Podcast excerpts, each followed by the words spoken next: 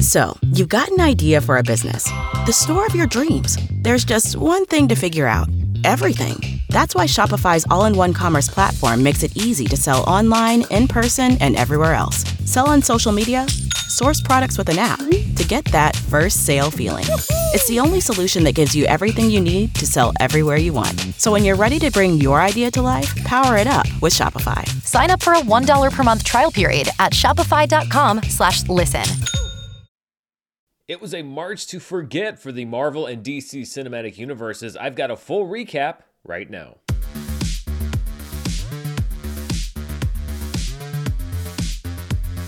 Hello, everybody. I'm Dan Murrell here with a look back at a very tumultuous month of March for both Marvel and DC. Some movies that came out that did not perform as expected, a lot of stuff that happened off screen that caused a lot of controversy. We're going to talk about all that, but before we do, if you'll permit me just a moment, I want to address something that happened last Friday. There was an outbreak of tornadoes across the country, and there was a devastating one that hit right here in central Arkansas. There's that saying, you know, that something hits close to home. Well, this tornado actually did literally hit close to home. It missed my mom's house by about 100 yards. My best friend since I was 12, the tornado hit their house, his childhood home, and they were not able to access it for a couple of days. The tornado cut a path of catastrophic damage here in my hometown in Little Rock, Arkansas, through North Little Rock, Arkansas. And there are now thousands of people who are without homes, who are rebuilding their homes. These are some pictures that we took as I was trying to get to my mom's house to see if it was even still standing. And this was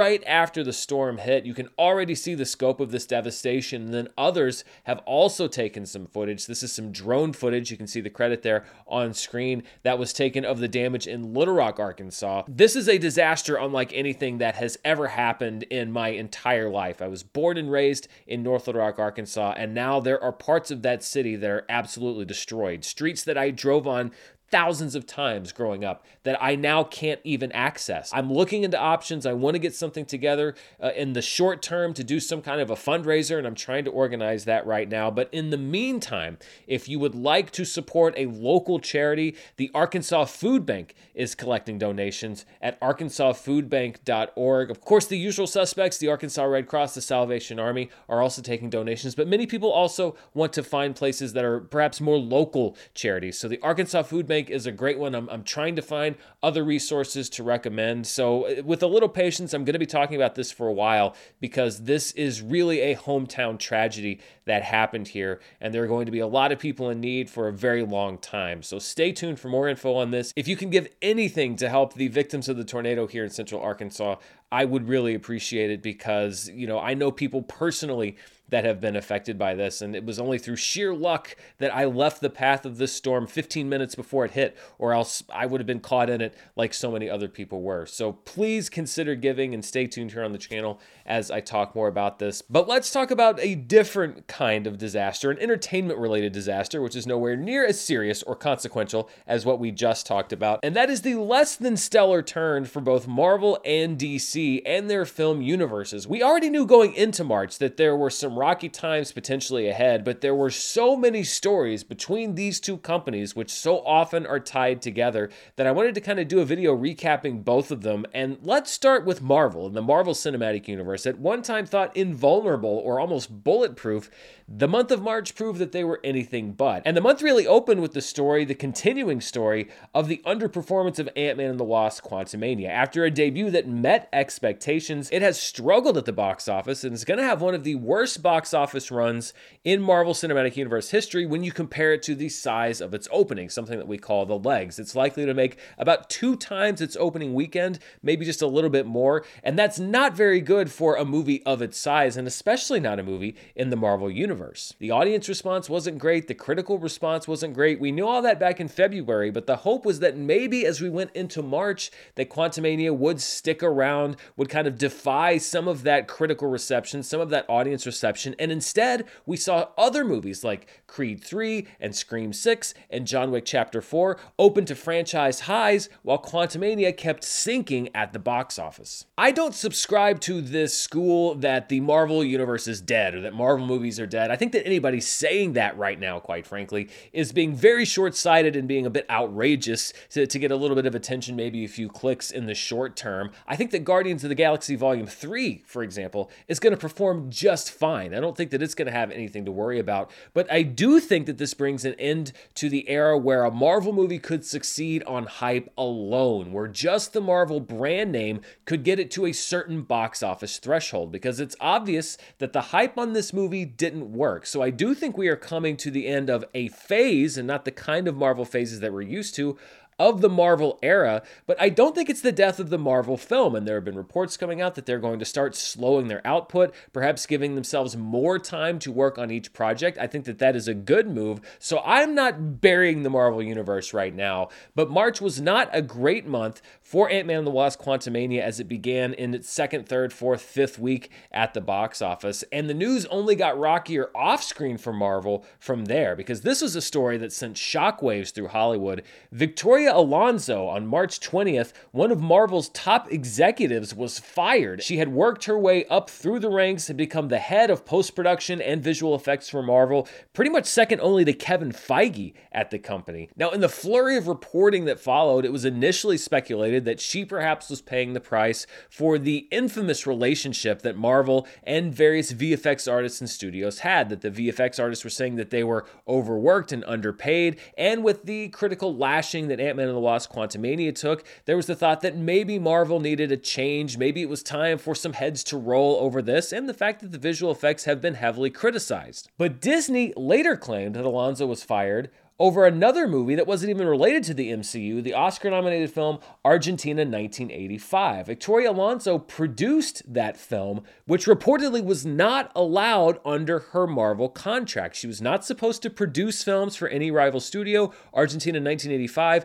was released through Amazon here in the US, and this was technically against the terms of her contract. However, again, reportedly, Disney changed her contract, basically grandfathered her in because they didn't want to rock the boat. But they also asked that Alonso not do publicity in support of Argentina 1985. However, Alonso did do publicity for that film, including at the Academy Awards. And so Disney says that she wasn't supposed to produce the film at all, that they gave her that concession, but only to do publicity for the film, that she did do that publicity. And so that allowed them to fire her under breach of contract. However, Alonso's lawyer claims that Alonzo, who is gay and has been an outspoken advocate for gay rights and was vocally against Florida's so called Don't Say Gay bill last year, was silenced by Disney for her advocacy against that bill. Disney is still facing repercussions from the state of Florida for eventually speaking out against that piece of legislation. And the lawyer also added a little bit of intrigue to the situation by saying, quote, Alonso was terminated when she refused to do something that she believed was reprehensible.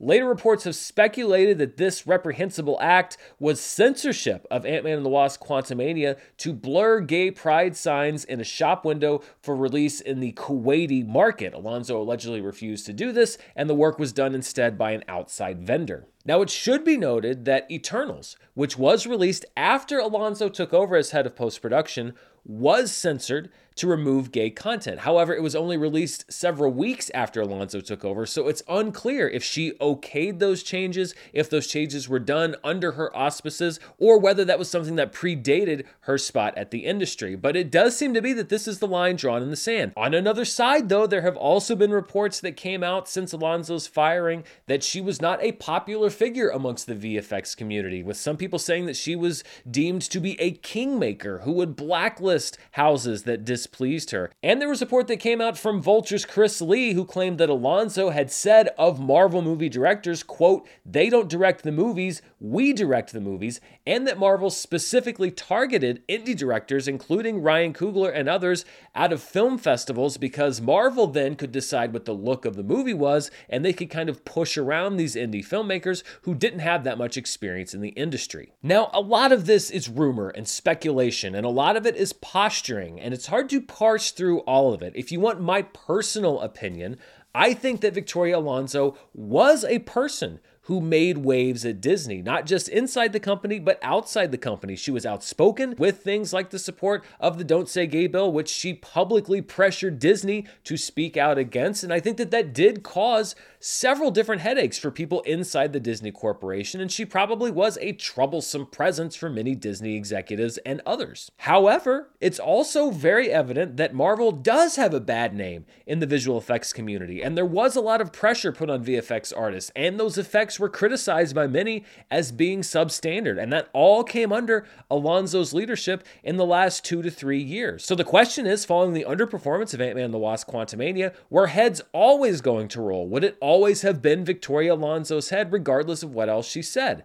I'm not so sure, but I don't think that she made it difficult for her to be the one that paid the price for all of these things. I don't think the Argentina 1985 thing in a vacuum would have gotten her fired. She probably would have had a meeting with Bob Iger or Kevin Feige or somebody who would have given her a stern talking to. But if Ant Man and the Wasp Quantumania was a massive hit, would she still have been fired for the same thing? I don't really know.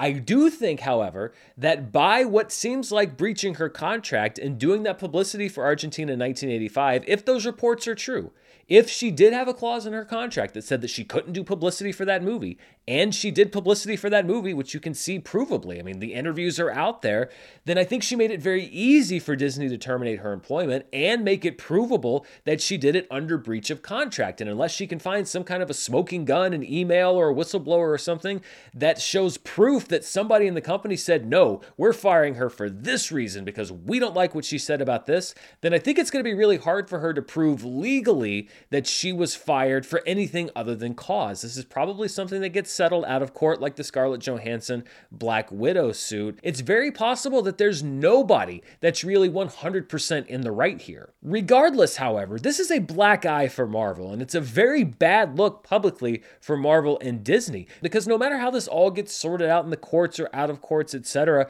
basically what you have right now is a former top executive at the company painting Marvel and Disney executives as borderline bigots who silenced a gay female executive for speaking out. And to add to all of this, of course, we have the ongoing case regarding Jonathan Majors. Jonathan Majors was arrested on assault charges several days ago in New York City. This story is still very much unfolding because Majors' lawyers claim that they have evidence that will completely exonerate the actor, and they're trying to introduce that evidence publicly, and I'm sure through the legal system, and they say that the charges are going to be dropped. That is still pending, and there's not really enough information to say either way which way that this case is going to go. And frankly, Kang and the MCU and all that stuff is the least important factor in this situation. This is one of the situations that transcends any sort of fictional world and is really important in the real world. The reason that I bring it up here is because it just adds to the headaches that Marvel and Disney faced in the month of March. When you look back on it, you had an underperforming sequel that laid a shaky foundation for the next phase, the firing of a top executive that she's painting as silencing a voice of dissent, and now the arrest of one of your rising stars on pending assault charges. Ironically, the least controversial thing that happened at Marvel in the month of March was something that would have generated the most headlines in years past, and that is Disney laying off Ike Perlmutter, the head of Marvel Entertainment, as part of its initial round of layoffs and folding Marvel's non movie divisions into other parts of the Disney company.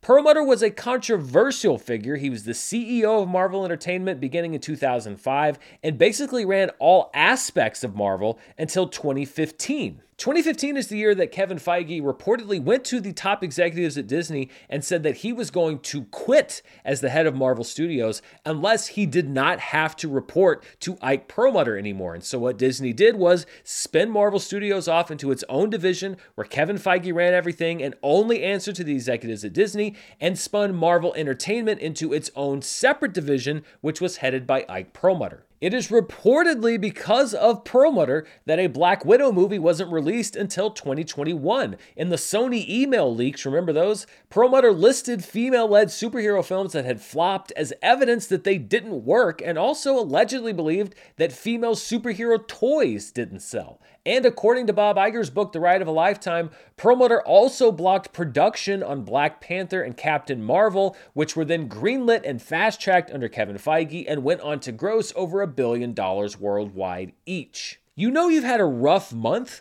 when the least controversial thing that you did was to lay off an 80 year old man, but that's just where Marvel and Disney are right now. Even though Perlmutter's influence over the MCU in particular had been nullified years ago, this was a move saying that Marvel is moving forward, not just Marvel Studios, but Marvel Entertainment, and that they're going to take the next step into the future. The question now is what will that future entail?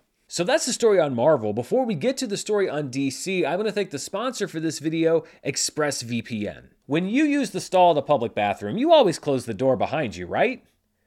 Right? Well, you close that door because you don't want some rando watching you do your business, unless you do want them watching, in which case that is your business. Privacy is important, and that's why I use ExpressVPN, and I think you should too. You may think you're browsing privately, but even in incognito mode, your internet service provider can see every website you visit. ExpressVPN creates a secure encrypted tunnel between your devices and the internet, which means your online activity can't be seen by anyone, including your service provider. ExpressVPN is incredibly easy to use. All you have to do is open the app and push one button to get started, and it works on phones, laptops, and even routers so that anyone who shares your Wi Fi can be protected. It's as easy as, well, closing the bathroom stall. I travel a lot, and this adds so much peace of mind to know that whether I'm browsing at home, at an airport, on a plane, or at a hotel, that my browsing data is safe and anonymous. Secure your online activity today by visiting expressvpn.com slash Murrell. That's E-X-P-R-E-S-S V-P-N.com slash Murrell, M-U-R-R-E-L-L, and you can get an extra three months free at expressvpn.com slash Murrell. So, in a normal month, all of these problems at Marvel would have dominated the headline, but as fate would have it, and probably COVID delays would have it, we also had the next chapter in the slow death of what we have known as the DCEU, the DC Extended Universe, with the release of Shazam Fury of the Gods, which, given its budget, its performance, and the lack of pandemic related caveats, may go down as the worst performing film in the winding down history of the DCEU. After a shockingly low opening weekend, Fury of the Gods fell nearly 70% in its second weekend, and it's now on track for a domestic total not much higher than the opening weekend of the first Shazam movie. And it gets even worse when you look at its worldwide gross. Worldwide, it appears that Shazam Fury of the Gods won't even match the grosses of Wonder Woman 1984 and The Suicide Squad, both movies that were heavily affected by the fact that they were available day and date on HBO Max. Even by dying cinematic universe standards,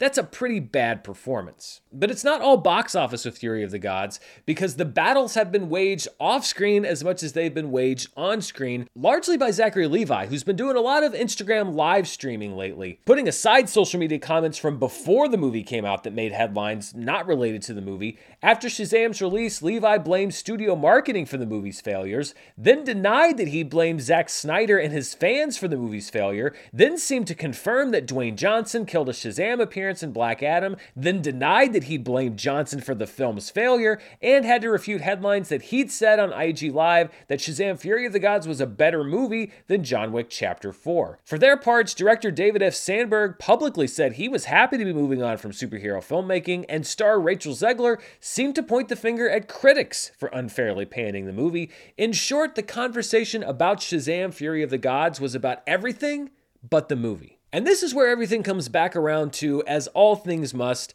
Dwayne The Rock Johnson, because yes, even he caught some shrapnel in the month of March. We already know that The Rock had a huge influence on the goings on at DC after it was revealed that he lobbied and eventually got a Henry Cavill cameo in the end credit scene of Black Adam that really only muddied the waters. And this all led to an embarrassing series of events where Henry Cavill announced his triumphant return as Superman only to have to backtrack days later and say that he actually wouldn't be coming back under the new DC universe. But reports emerged after the release of Fury of the Gods that The Rock's influence didn't just touch Superman and Black Adam, but that it had reached all the way over into the Shazam franchise as well. Here's what we know for sure. Originally, Black Adam and Shazam were supposed to be introduced in the same movie, but Dwayne Johnson vetoed that idea, and in 2017 it was announced that Black Adam would have his own movie. We also know that Johnson wanted Black Adam to eventually have a showdown, not with Shazam, but with Superman. He told Cinema Blend last October that this showdown was the whole point of doing the Black Adam movie. This would essentially place The Rock at the center of the DC universe alongside Henry Cavill, which of course culminated in that ill fated